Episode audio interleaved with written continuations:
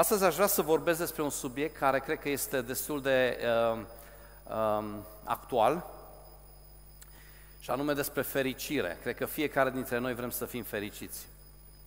Este? Fiecare dintre noi dorim să fim împliniți în viața noastră și uh, cred că lumea oferă ceva, însă cred că Cuvântul lui Dumnezeu vrea să vină cu o alternativă sau cu o soluție mai degrabă pentru fiecare dintre noi care îl iubim pe Dumnezeu. Uh, săptămâna aceasta am, uh, am ascultat un cântec care m-a, m-a, uh, m-a binecuvântat tare mult. Este un prieten de-al meu din Germania, Timo, se numește Timo. El este din biserica G5 și el este unul din compozitorii mari din Germania și a scris un cântec foarte fain. Cântecul este în germană, dacă nu vorbiți germană, m-am apucat să-l traduc așa un pic și pentru că mie mi-a făcut tare bine și sufletului meu, Um, se numește uh, Dumnezeul care desparte marea. Nu știu dacă l-ați auzit, cei care vorbesc limba germană.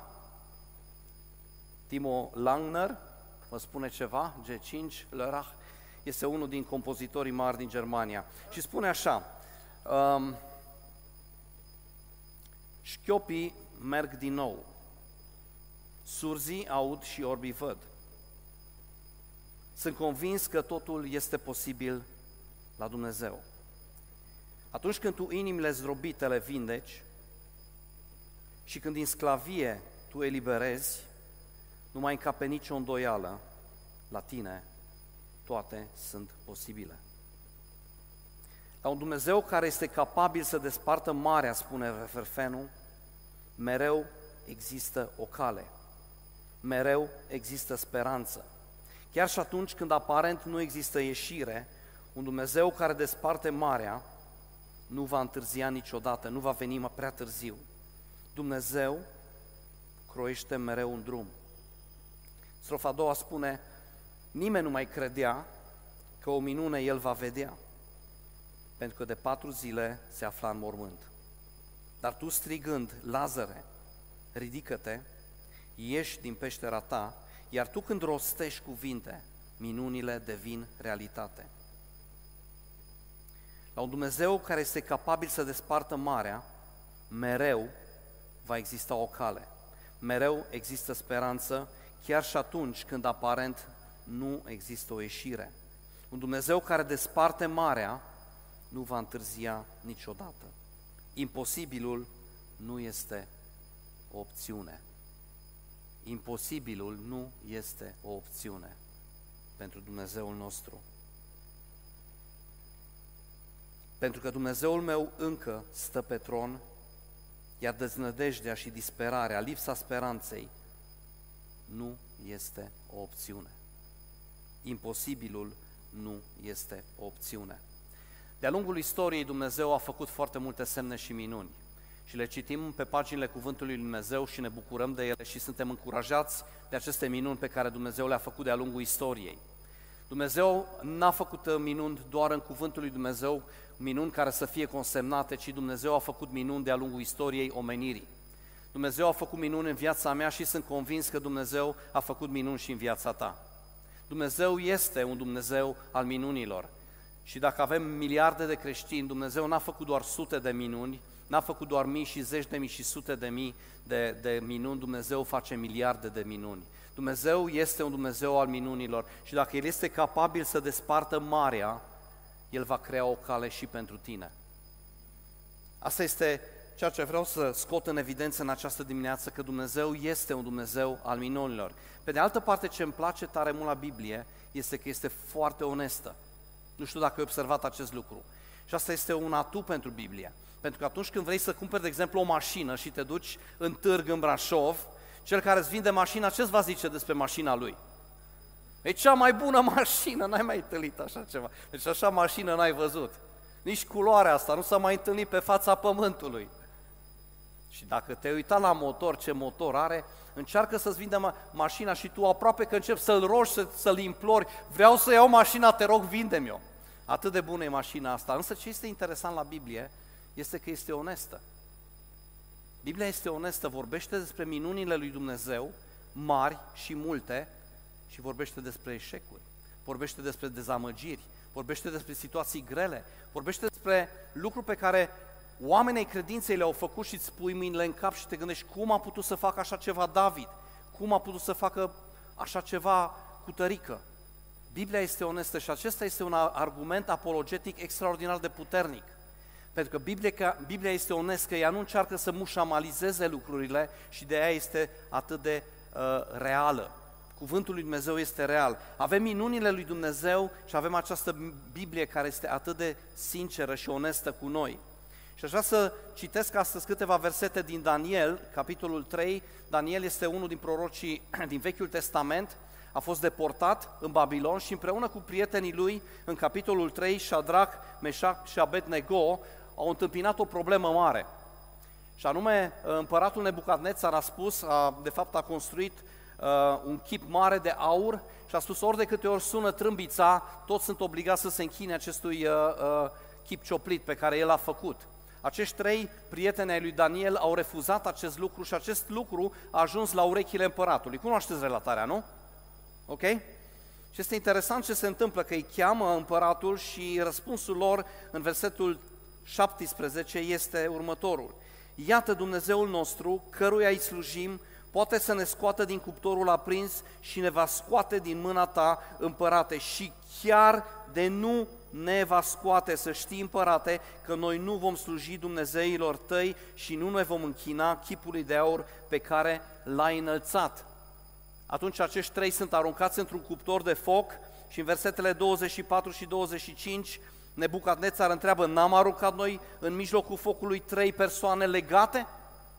Iar slujitorii lui răspund, ei bine, ă, așa am făcut negreșit și Nebucadnețar spune, ei bine, eu văd patru oameni umblând slobozi în mijlocul focului și nevătămați și chipul celui de al patrulea seamănă cu unul de, al unui fiu de Dumnezeu. Oare cine să fi fost în mijlocul focului împreună cu cei trei la necaz? Biblia vorbește foarte mult despre minunile mari pe care Dumnezeu le face, este foarte onestă și îmi place răspunsul celor trei aici. Ei spun, Dumnezeu ne va salva, dar chiar dacă nu ne va salva, noi nu ne vom închina acestui chip pe care Tu l-ai înălțat. Mai departe, dacă ne uităm în Noul Testament la Pavel, Pavel spune în 1 Corinteni, capitolul 15, versetul 19, dacă numai pentru viața aceasta ne-am pus nădejdea în Hristos, suntem cei mai nenorociți dintre toți oamenii. Dacă tu ți-ai pus încrederea în Hristos doar pentru viața asta, poate să-ți meargă un pic mai bine pentru că te rogi, poate să-ți meargă un pic mai bine că mergi la biserică, să fii sănătos, sau ce știu, să se împlinească toate visurile tale, atunci Pavel spune, dacă doar pentru viața asta ți-ai pus încrederea în Hristos, ești cel mai de plâns dintre toți oamenii. Biblia este foarte onestă, vorbește despre minuni, este onestă, așa cum spuneam, vorbește despre această, cum să zic eu, posibilitate, ei nu exclud, prietenii lui Daniel nu exclud această posibilitate să nu fie salvați și Pavel spune și vine și spune, noi suntem cei mai de plâns dacă ne-am pus încrederea în Hristos doar pentru viacul acesta. Pavel continuă în Filipeni, capitolul 4, versetul 13, pot totul în Hristos care mă întărește. Dacă veți, vă veți uita la acest context, Pavel nu vorbește despre pot totul în Hristos, ci se referă strict la, la partea asta financiară. Zice, m-am deprins să fiu sărac, m-am deprins să nu am bani, m-am deprins să, să nu am ce să mănânc pot totul în Hristos și când îmi merge bine, când bisericile îmi trimit ajutoare, pot totul în Hristos, m-am deprins să fiu și sărac și bogat, tot pot totul în Hristos. Asta spune Pavel. Deci Biblia vorbește despre minuni mari, dar vorbește și despre această realitate. Câteodată lucrurile nu merg așa cum vrem noi. Și în viața lui Pavel asta este cu adevărat, uh, a fost cu adevărat real. De ce? Pavel scrie chiar acea epistolă din închisoare. De ce nu s-a rugat să elibereze Dumnezeu din închisoare? De ce nu s-a rugat? De ce n-a făcut Dumnezeu o minune să-l scoată, cum l-a scos pe Petru în fapte 12? Pavel își scrie multe din epistolele lui, a avut timp să le scrie în închisoare. În cea mai adâncă închisoare unde era întuneric, vă spun că închisorile de atunci nu se compară cu cele de acum, probabil știți acest lucru. Nu avea nici măcar televizor. Era întuneric acolo. Biblia este o Biblie, o carte foarte, foarte onestă. Ce să mai vorbim despre Ștefan, primul martir? Dar de ce n-a ascultat Dumnezeu rugăciunea lui? Deci Dumnezeu vorbește în cuvântul lui despre minuni foarte, foarte mari. este un cuvânt foarte onest, sincer și vine și ne spune, e posibil în această viață să-ți meargă, să-ți asculte Dumnezeu rugăciunea, dar câteodată poate nu ți-o ascultă pentru că nu știu de ce, n-am o explicație teologică. Fie ceri pentru plăcerile tale să risipești, cum spune Iacov, fie ce știu eu, e ceva ce nu ți se potrivește ție, nu știu de ce Dumnezeu nu răspunde câteodată. Câteodată Dumnezeu permite ca Pavel să ajungă în închisoare și câteodată permite ca Ștefan să fie ucis. Și nu știu în care din aceste situații te afli. Poate te afli sus pe, v- pe vârf sau poate e jos în vale. Vreau să spun un lucru, nu este nimic greșit cu tine. Nu este nimic greșit cu tine. Însă cred că Dumnezeu vrea să ne facă niște oameni fericiți și împliniți, indiferent de circumstanțele în care ne aflăm. Indiferent de circumstanțele în care ne aflăm. Eu sunt ferm convins că Pavel a fost împlinit în lucrarea lui misionară pe care a făcut-o, în, în, fiind închis când a scris epistolele către bisericile pe care le-a plantat, sunt convins că Pavel a fost împlinit. Sunt convins că Iisus Hristos, deși a fost părăsit de toți, în grădina Ghețemani, sunt convins că a fost împlinit, pentru că el a spus, eu nu fac nimic de la mine, ci tot ce am auzit de la Tatăl. Și când ești în voia lui Dumnezeu, ești cel mai împlinit. Astăzi aș vrea să ne uităm la trei aspecte, trei lucruri, trei lucruri pe care le poți face încât să fii fericit în Dumnezeu. Indiferent de circunstanțe, indiferent că Dumnezeu îți răspunde la rugăciuni sau nu îți răspunde la rugăciuni. Și aș vrea să ne uităm astăzi la aceste trei lucruri. Um, îmi mai notasem aici 2 Corinteni 11 de la 24. Puteți citi acasă 1, 2 Corinteni, capitolul 11, începând cu versetul 24 și veți vedea ce viață minunată, cu ghilimele de rigoare, a avut Pavel. Prin câte încercări a trecut el, prin câte încercări l-a condus Dumnezeu și totuși a fost împlinit în Dumnezeu. Spune, mi-am, în Timotei spune, mi-am alergat uh, uh, alergarea, mi-am făcut lucrarea. Aș vrea să ne uităm la primul punct pe care astăzi vreau să scot în evidență. Deci întrebarea se pune dacă putem fi fericiți. Și înainte de asta, dați-mi voie să citesc din Iosua, capitolul uh, 1, pentru că am studiat cartea Iosua cu cei din uh, biserica noastră la Centrul Creștin Brașov, am uh, trecut prin multe capitole și prin multe evenimente. Aș vrea să, să mă întorc la Iosua și să citesc câteva versete din Iosua. De fapt, versetul 8 din capitolul 1. Spune Dumnezeu lui Iosua, cartea aceasta a legii să nu se depărteze de gura ta, cugetă asupra ei zi și noapte, căutând să faci tot ce este în ea, căci atunci vei iz, izbândi în toate lucrările tale și atunci vei lucra cu înțelepciune. Ăsta este un verset pe care Dumnezeu îl dă lui Iosua. Iosua a, a trăit în Egipt, Iosua a trăit tirania din Egipt, Iosua a trecut 40 de ani prin pustiu și iată-l pe Iosua acum, ajungând în, în, în țara promisă, Dumnezeu îi spune un lucru foarte interesant. Cartea aceasta a legii să nu se depărteze de gura ta, cugetă asupra ei zi și noapte, să faci tot ce scrie în ea. Și Dumnezeu îi spune atunci, tu vei izbuti în toate căile tale. Mi-ar plăcea ca Dumnezeu să spună despre fiecare dintre noi, tu vei izbuti în toate căile tale. Tu vei fi împlinit pentru că această carte a legii nu se depărtează de tine niciodată. Această predică a pornit de la Psalmul 84 cu versetul 11. Aș vrea să citesc acest psalm, care mi se pare absolut fascinant de frumos, dar în versetul 80, în capitolul 84, psalmul 84, versetul 11, Dumnezeu spune așa, Căci Domnul Dumnezeu este un soare și un scut. Domnul dă îndurare și slavă și nu lipsește de niciun bine pe cei ce duc o viață fără prihană. Dumnezeu nu lipsește de niciun bine pe cei ce duc o viață fără de prihană. Poate te afli într-o vale acum și te întrebi, oare, oare e adevărat acest verset? Eu cred că cuvântul lui Dumnezeu ne spune, dacă duci o viață de prihană, indiferent de valea în care te afli, Dumnezeu poate să-ți dea tot ce îți trebuie. Dumnezeu poate să-ți dea, cum scrie aici, nu te lipsește de niciun bine. Am avut perioade grele în viața mea, cum fiecare dintre noi am avut. Corect? Vreau să vă spun că în perioadele cele mai grele din viața mea, cred personal că am învățat cele mai multe lucruri.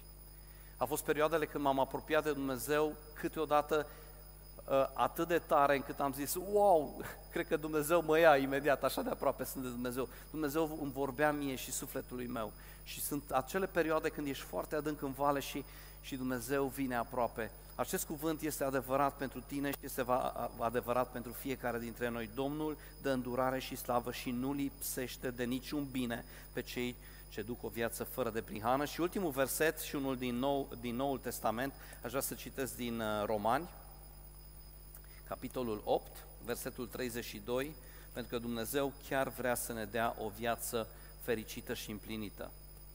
Zice în versetul 32, El care n-a cruțat nici chiar pe Fiul Său, ci l-a dat pentru noi toți, cum ne nu ne va da fără plată împreună cu El? Ce scrie acolo? Toate lucrurile, toate lucrurile care sunt bune pentru noi, care sunt necesare pentru noi, toate lucrurile. În concluzie aș spune, Dumnezeu vrea să fii fericit. Poți să spui vecinului tău? Dumnezeu vrea să fii fericit.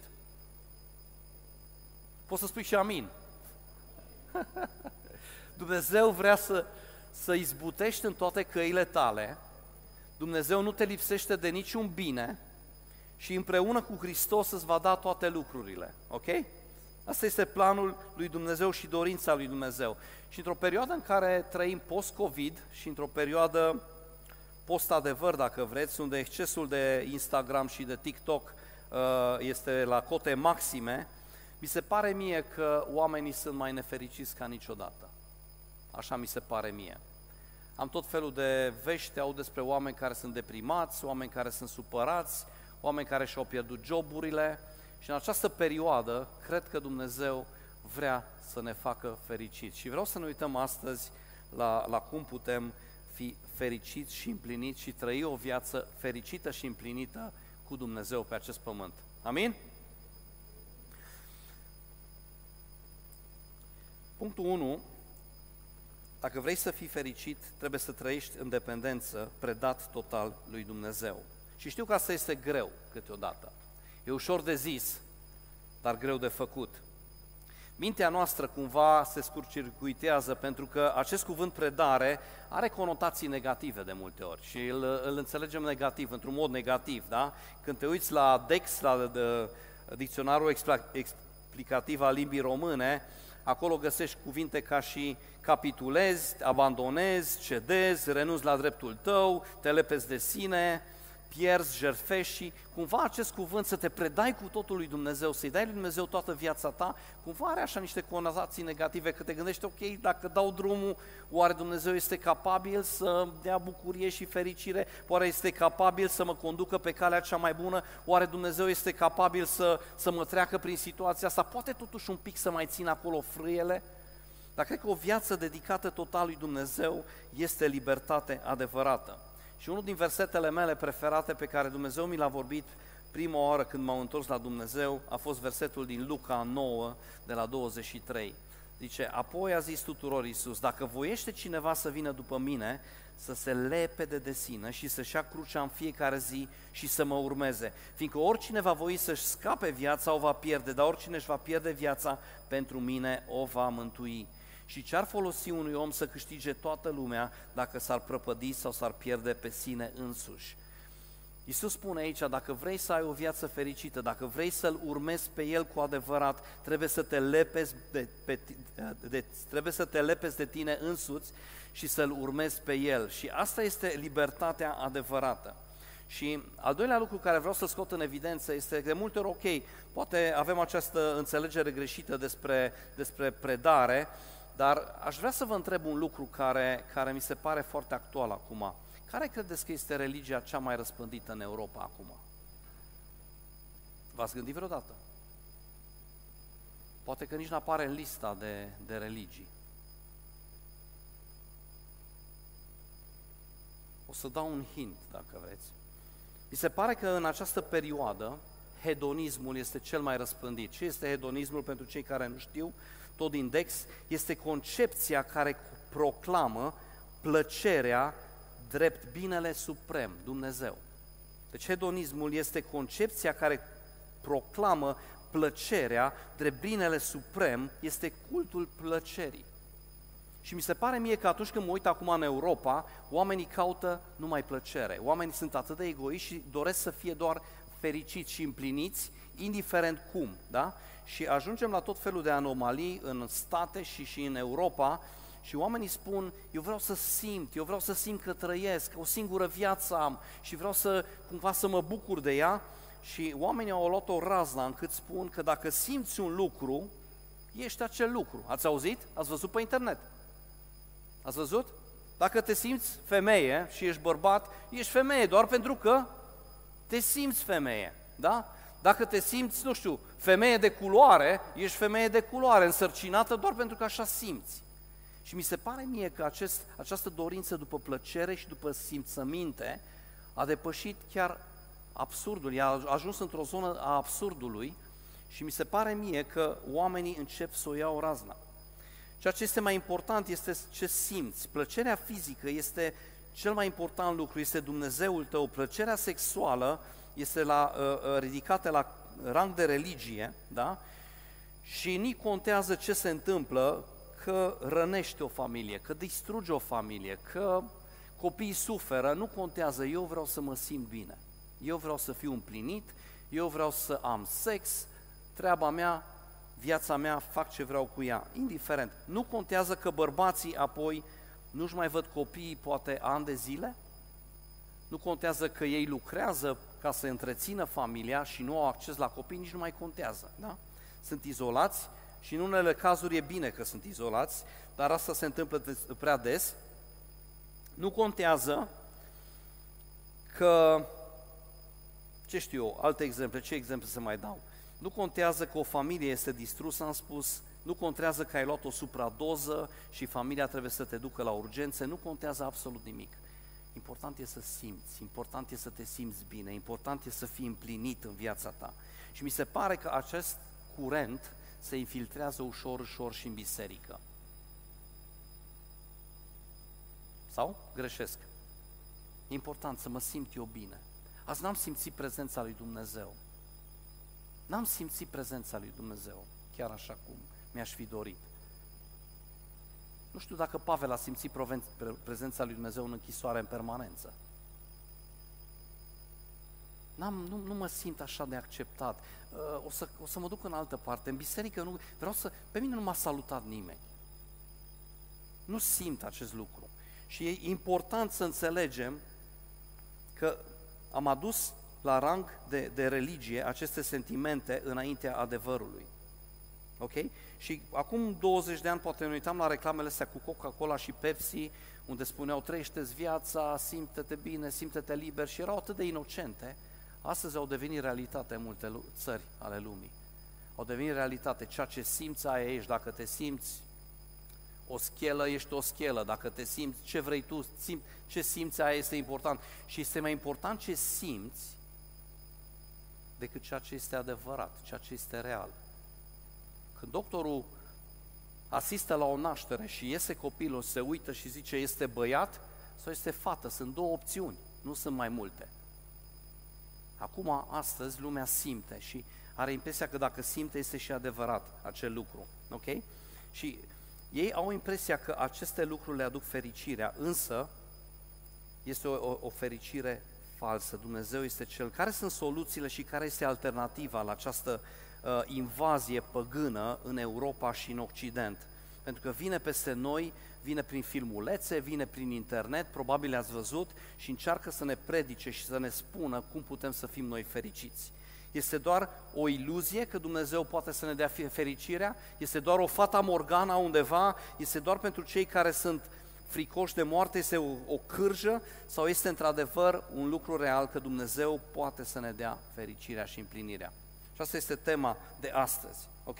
John Piper spune în cartea sa, Însetat după Dumnezeu, că Dumnezeu este cel mai glorificat, că noi suntem cei mai fericiți în El. Și asta este adevărata fericire. Dumnezeu este cel mai glorificat când noi suntem fericiți și împliniți în El. Atunci când noi avem această bucurie în Dumnezeu, Dumnezeu este glorificat. Dacă toți suntem posomorâți și supărați și trăim în iertare, Dumnezeu nu este glorificat.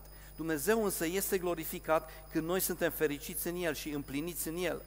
Și Hristos este exemplul cel mai de preț al nostru când vine vorba despre predare, când vine vorba de a, de a urma planurile lui Dumnezeu. Hristos a predat cu totul și este exemplul nostru suprem. Și am o întrebare, de fapt două întrebări care ni le adresăm astăzi în această dimineață. Dacă Isus a făcut ce a făcut pentru tine, este prea mult să te predai și tu?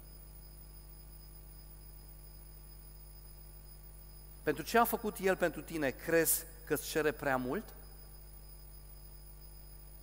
Pentru că o viață împlinită și o viață împlinită în Dumnezeu și fericită este o viață predată. Și aș vrea să ne uităm astăzi în Romani, capitolul 12. Vreau să deschideți împreună cu mine în Romani, capitolul 12. Pavel predea, preia această idee acolo și spune așa. Vă îndemn, fraților, dar, fraților, pentru îndurarea lui Dumnezeu, să aduceți trupurile voastre ca o jertfă vie, sfântă, plăcută lui Dumnezeu. Aceasta va fi din partea voastră o slujbă duhovnicească. Să nu vă potriviți chipului viacului acestuia, ci să vă prefaceți sau să vă înnoiți prin înnoirea minții voastre ca să puteți să deosebiți bine voia lui Dumnezeu, cea bună, plăcută și desăvârșită. Pavel vine și întărește această idee aici și spune, dacă vrei să ai o viață împlinită, dacă vrei să fii împlinit în ceea ce Dumnezeu a pregătit pentru tine, spune, trebuie să-ți predai trupul tău aici. Zice, aduceți trupurile voastre ca o jertfă vie. Acum poate te întreb de ce trupul? De ce trebuie să-mi predau eu trupul? Pentru că sufletul și Duhul nostru nu poate face nimic pe acest pământ fără trup. Nu știu dacă ai observat lucrul ăsta. Și de aceea este nevoie să-ți predai trupul tău lui Dumnezeu și să-i spui, Doamne, aici sunt, cu tot ce sunt, mă predau ție. Pavel, după ce scrie 11 capitole, această epistolă frumoasă către romani, conclude aici și spune, vă îndemn, dar fraților, este o concluzie, să aduceți trupurile voastre ca o jertfă vie înaintea lui Dumnezeu. Acesta este instrumentul pe care Dumnezeu îl folosește, acesta este canalul pe care Dumnezeu îl folosește și anume trupul tău și de aceea Pavel spune aici, predă cu totul lui Dumnezeu. Modul prin care tu acționezi este prin trupul tău și fie că faci bine, fie că faci rău, fie că ești o binecuvântare sau un blestem pentru cei din jurul tău, prin trupul tău tu o faci. De aceea Pavel vine și spune, predă-ți trupul tău ca o jertfă bună, plăcută înaintea lui Dumnezeu. Cartea Roman este o carte foarte, foarte faină. Sunteți de acord cu mine? E una din cele mai frumoase cărți din, uh, din Biblie, o carte teologică extraordinară și în primele trei capitole Pavel vorbește foarte mult despre păcătoșenia omului. Vorbește despre păcatul tău, despre păcatul meu, despre păcatul omenirii și spune nimeni nu-L caută pe Dumnezeu, capitolul 3, versetele 8-9, nici, nimeni niciodată a fost interesat de Dumnezeu, toți suntem păcătoși. În capitolul 1 și 2 citiți despre păcatul mare al oamenilor și nebunia în care au ajuns din cauza faptului că n-au iubit adevărul, mi se pare că seamănă foarte mult cu societatea de astăzi, în capitolele 3, 4 și 5, Pavel vorbește de, în Romani, vorbește despre mântuire, despre planul lui Dumnezeu de mântuire, despre felul în care Dumnezeu a mântuit și mântuiește omenirea. În capitolele 6, 7 și 8, Pavel vorbește despre sfințenie. Și veți citi acolo la un moment dat și în capitolul 7, o nenorocitul de mine, cine mă va scăpa pe mine de acest, de acest trup uh, uh, pe care l-am, da? Ultimele versete din capitolul 7 versetele 8, după aia, capitolul 8, versetul 1, slavă Domnului că prin Hristos, da? Ehm, nu este nicio condamnare pentru cei care sunt în Hristos și așa mai departe, vorbește, deci în primele capitole vorbește despre păcat, vorbește despre mântuire, vorbește despre sfințenie, despre sfințire, în capitolele 9 și 11 vorbește însă despre suveranitatea lui Dumnezeu. Și ia ca exemplu poporul evreu, poporul Israel, Însă în capitolul 12 conclude și ajungem la textul pe care l-am citit astăzi. După ce face această pledoarie despre păcat, despre mântuire, după ce vorbește despre sfințire, după ce vorbește despre suveranitatea lui Dumnezeu, Pavel conclude în această epistolă și spune, eu vă îndemn, dar.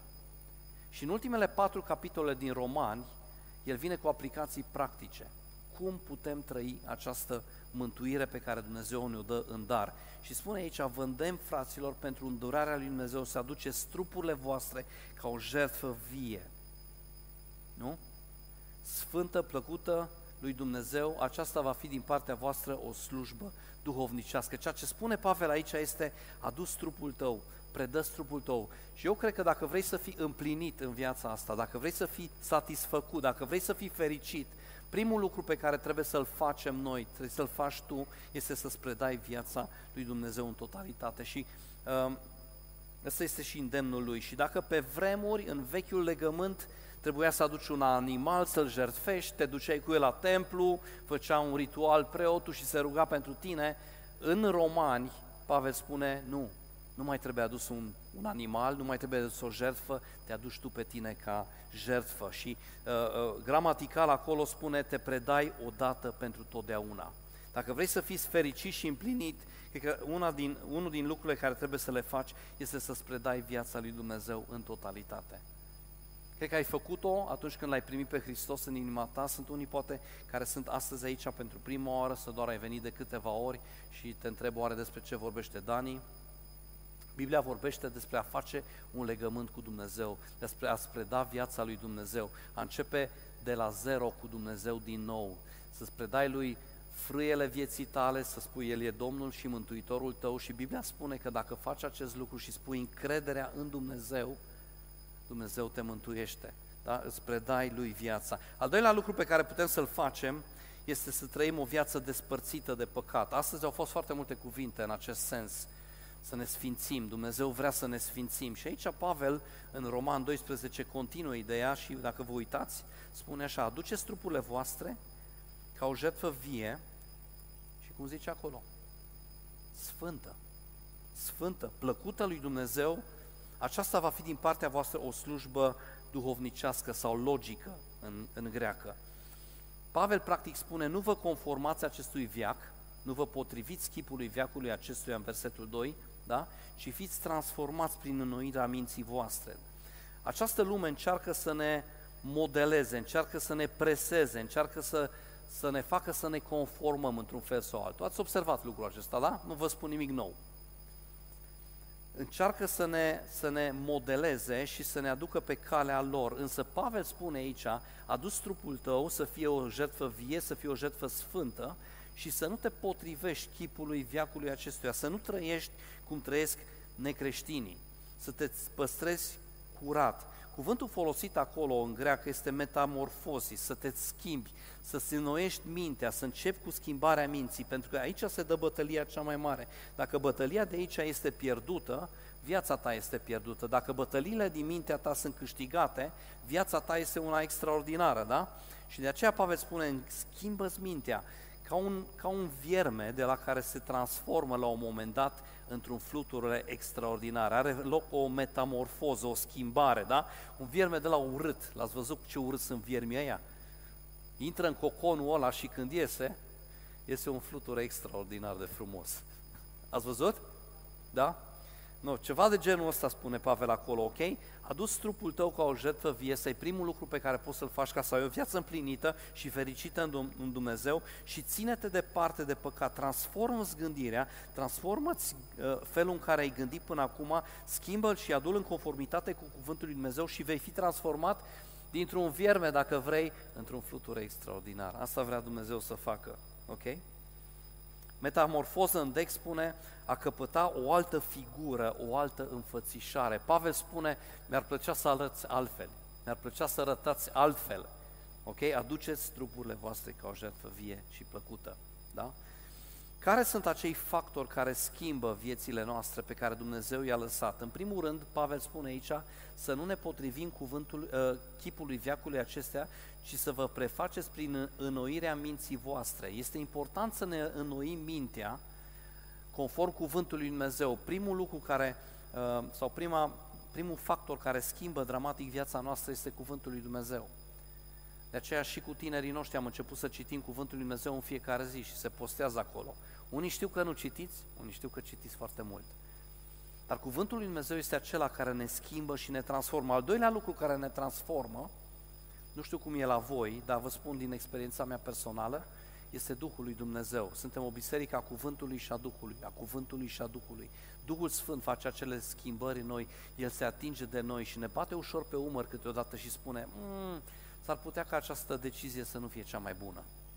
Avem nevoie de Duhul Sfânt care vine în viețile noastre și în momentul în care ne adunăm împreună duminica, mi se pare că există o platformă extraordinară pentru Duhul, ca Duhul Sfânt să vină peste noi și nu de puține ori personal am, am experimentat prezența lui Dumnezeu atât de puternic în această sală și în alte săli în care noi ne-am întâlnit, încât am, am luat niște decizii extraordinare, am fost schimbat și am fost transformat și de predicarea de duminică, dar de Duhul lui Dumnezeu care lucra în timpurile de laudă. S-a întâmplat asta cuiva? Câțiva. Am simțit așa de tare prezența lui Dumnezeu, am căzut pe genunchi și am capitulat și am zis, Doamne, cum vrei Tu, așa facem.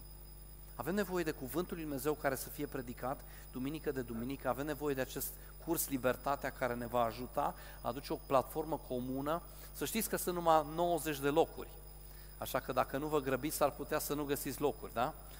Uh, înscrieți-vă cât mai repede și săptămâna viitoare mai vin încă câțiva din uh, concedii și se vor înscrie și ei și săptămâna viitoare vor veni și alții, peste două săptămâni și alții și s-ar putea să nu mai găsiți locuri. Așa că vreau să vă încurajez să mergeți să vă înscrieți cât mai repede la acest curs care, în care vom studia Cuvântul lui Dumnezeu, vom lăsa ca El să coboare adânc în inima noastră, să transforme mintea noastră, vom avea părtășie împreună și ne vom ruga unii pentru alții, pentru că al treilea lucru care schimbă viața ta sunt cei din stânga și din dreapta ta și din spatele tău. Așa a lăsat Dumnezeu. A lăsat cuvântul lui să ne schimbe și să ne transforme, a lăsat Duhul lui care să lucreze adânc în inima noastră și aduce convingere de păcat acolo unde este nevoie, mângâie și dă direcție, da? vorbește clar despre viitor, cum a fost în fapte 13 cu Pavel, trimiteți-l pe Pavel și pe Barnaba, da? Și avem nevoie unii de ceilalți. Uită-te în stânga și în dreapta și spune-i fratelui tău, ai nevoie de mine.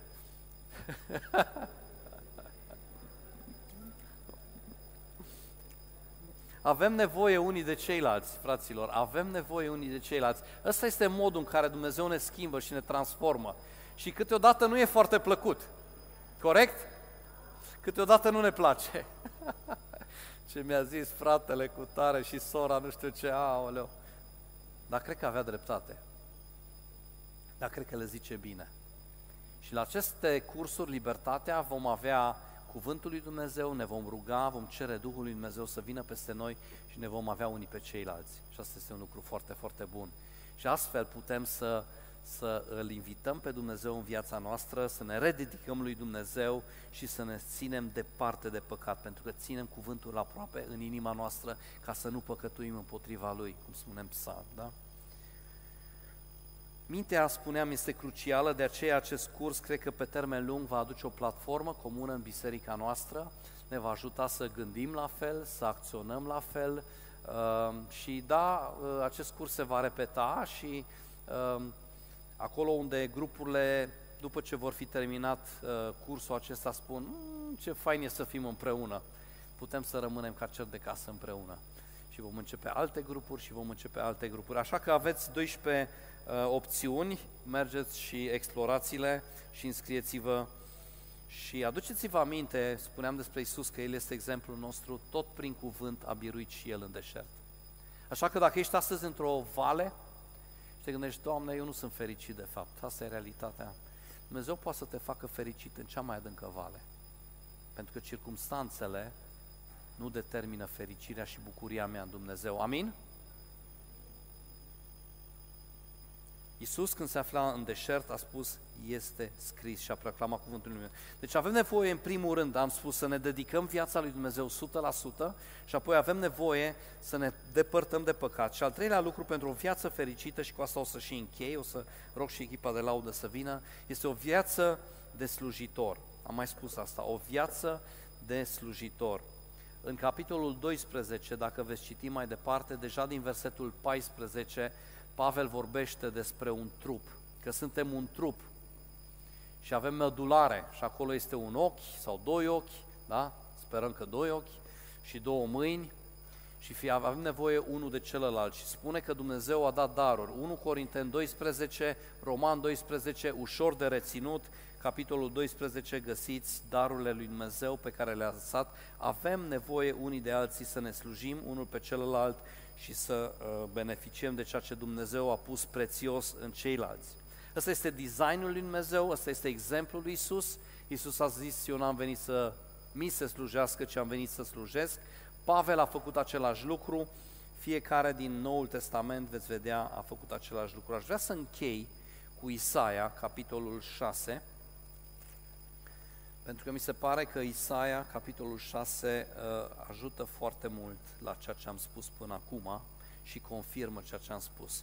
Isaia, proroc în Vechiul Testament, a trăit undeva la 700 de ani înainte de Hristos, are o întâlnire profundă, veritabilă cu Dumnezeu, așa cum poate ai avut tu acasă, sau ai avut în timpul de laudă aici, și spune așa în versetul 1, în anul morții împăratului Ozia, am văzut pe Domnul șezând pe un scaun de domnie foarte înalt și poalele mantiei lui umpleau templul.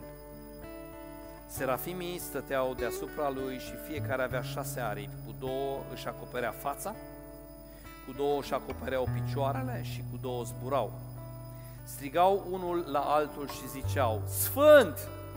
Sfânt! Sfânt! Este Domnul oștirilor. Fac o mică paranteză.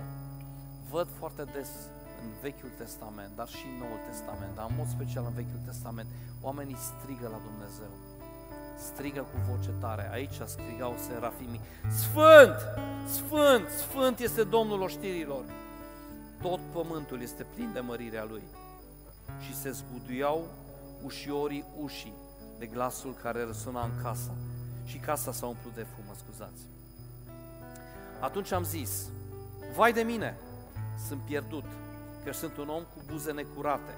Locuiesc în mijlocul lui un popor tot cu buze necurate și am văzut cu ochii mei pe împăratul Domnul oștirilor. Dar unul din serafim a zburat spre mine cu un cărbune aprins în mână pe care luase cu un clește de pe altar. Mi-a atins gura cu el și a zis, Iată, atingându-se cărbunele acesta de buzele tale, nelegiuirea ta este îndepărtată și păcatul tău este ispășit. Am auzit glasul Domnului întrebând, pe cine să trimit și cine va merge pentru noi? Eu am răspuns, iată-mă, trimite-mă. Se pare mie că acest pasaj din Isaia reflectă foarte mult ceea ce am spus. Isaia se întâlnește cu Dumnezeu și simte că este un om murdar, simte că este un om păcătos, simte că nu este așa cum ar trebui să fie. Și Dumnezeu se atinge de el prin acest uh, înger și îl curățește. Îl ia păcatul de la el și reacția lui este una absolut fascinantă și anume slujire, vrea să slujească. Fiți atenți ce interesant spune aici. Am auzit glasul Domnului întrebând pe cine să trimit și cine va merge pentru noi, plural, Dumnezeu, Tată, Fiu și Duh Sfânt. Eu am răspuns, iată-mă, trimite-mă. Cred că pentru a trăi o viață împlinită, o viață satisfăcută, o viață fericită în Dumnezeu, trebuie să ne predăm cu totul lui Dumnezeu, trebuie să ne depărtăm de păcat și trebuie să ne slujim unii altora.